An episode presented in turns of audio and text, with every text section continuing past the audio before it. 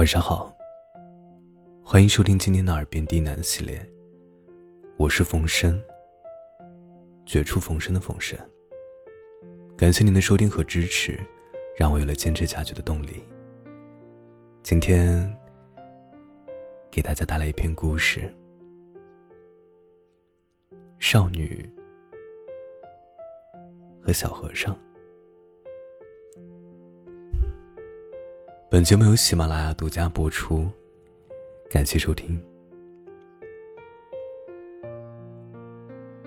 少女的爹娘都不是善茬儿，他爹虎背熊腰，剃个光头，一脸凶神恶煞的模样，但对女儿妻子绝对称得上是百依百顺。真正恐怖的是他娘，他娘当年乃是魔教的圣女。在江湖上闯下了赫赫威名，直到嫁给他爹，才退隐江湖。他娘当年似乎在正道人士的手下吃过苦头，动辄便对少女灌输反社会、反武林的思想，尤其啊，是对和尚、道士之流诋毁有加，恨不得能赶尽杀绝的样子。所以，作为本届魔教圣女的少女。踏入江湖的那一天，他决定先找一家寺庙干一票大的。少女来到了一座颇负盛名的寺庙面前，佯装受伤求助。老方丈见她是个柔弱的少女，眉头紧皱，竟在救与不救之间犹豫不定。娘说的果然没错，什么狗屁正派人士，连弱女子也不敢相救。少女脸上楚楚可怜，心里却正在赴诽谤。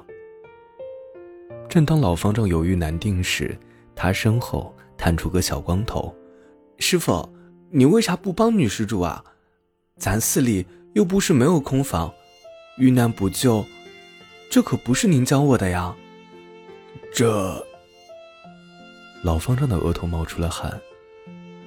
你说的倒也没错。不过，女施主，等你伤好了，还请尽快离去。毕竟佛门禁地，住个俗家女子，总归有些不妥。少女面带感激，一脸谢过，有小和尚搀扶着进了寺。少女的身上藏有一包毒药，无色无味，乃是魔教至宝。就等混熟了之后，给众僧下毒。平日里，小和尚负责照顾少女，熬药、煮粥、打扫卫生，甚至去很远的镇子买糖葫芦回来。无论少女提出如何无理的要求，小和尚都会点头答应，仔细办好。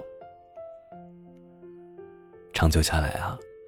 少女倒也有些感动，暗自决定可以先饶小和尚一命。一个月过去了，两个人的感情逐渐深厚。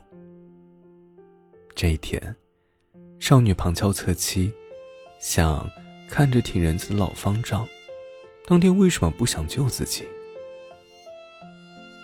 小和尚挠着头说道：“啊。”你不要怪师傅，师傅是为我好，他叫我此生不动情，不入世，勿沦苦海，所以见了你一个女孩，是怕我不慎动情，沉沦苦海。为什么只对你这么严格？少女替小和尚打抱不平。师傅说，今年寺里要出一尊佛陀，而我就是。小和尚端着药，傻笑呵呵的说：“ 听师傅的意思呢，我是生来六根清净，余生不入苦海的佛子。等修行满了，就是立地成佛，能在庙里立个像呢。”少女听了一愣，不知为何，有些失落。夜里啊，少女辗转反侧，终于做出了决定。她打理行囊，将毒药深深藏起，心里对娘亲说了好多个对不起。毕竟自己的心太软了，不愿意宰了这些臭和尚。何况自己好像爱上了那个小和尚呢。小和尚，我要走了。本圣女心地善良，就不耽误你成佛了。不过等你成佛了，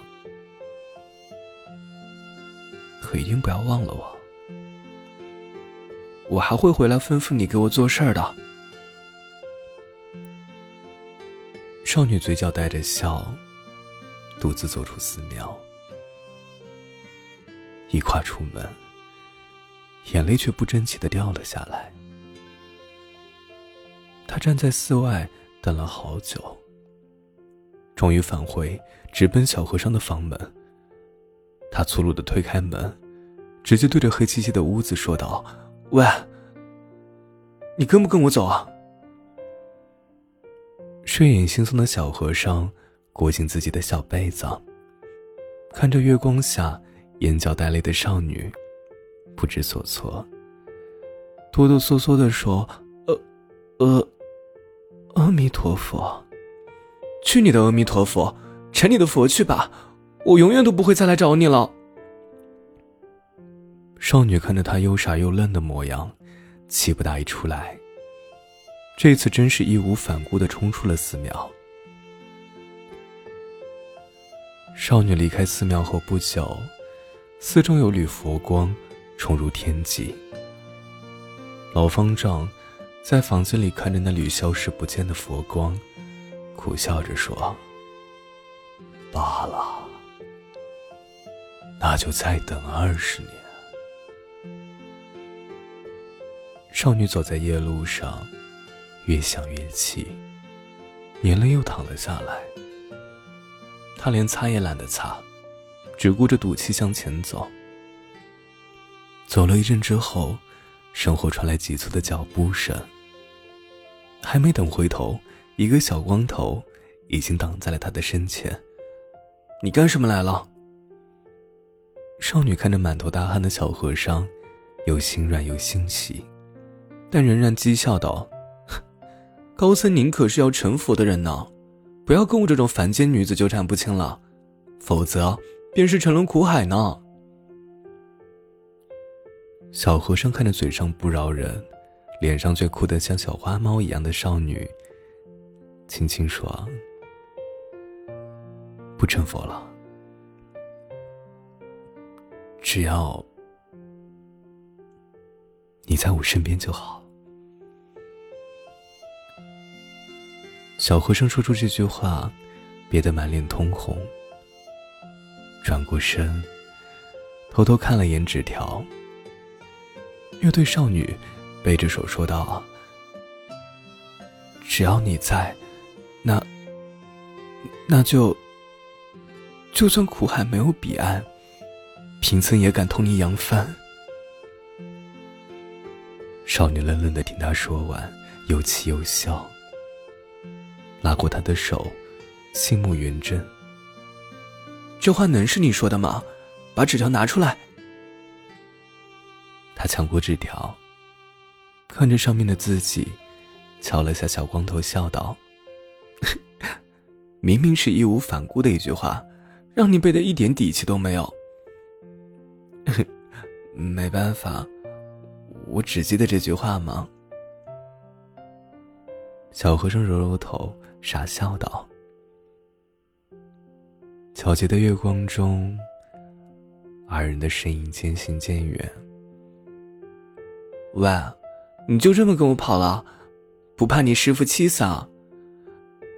其实也不怕，主要是二十年前吧，寺里也有个能成佛的武僧，结果没成佛，反倒是跟一个女人成亲了。”这不，轮到我了。小和尚挠挠头，有些不好意思。现在我也跑了，只能让师傅接着等了。原来以前还发生过这种事儿啊！那这话，就是武僧对那个女人说的了。当然了，听师兄弟们说啊，那个女人，好像还是当年的魔教圣女呢。